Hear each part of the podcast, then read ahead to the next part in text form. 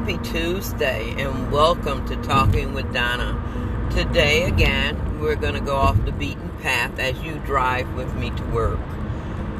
I was thinking about fall. It's already here.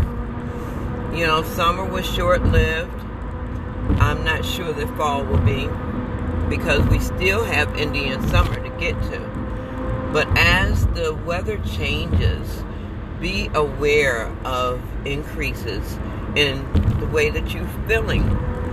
Um, for those who deal with mental health issues, there are changes that will occur to you.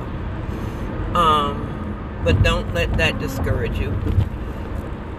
Talk with your physician, get into counseling, do whatever it takes to maintain your optimal mental health. So, that is all that I wanted to share at this moment. But stay tuned, there will be more to come. And yes, I have been a very lazy podcaster, but there have been a lot of things that have occurred over the past couple of weeks, including trying to get my music to go with my podcast. So, have a happy Tuesday fall day. Bye now. Stay tuned again.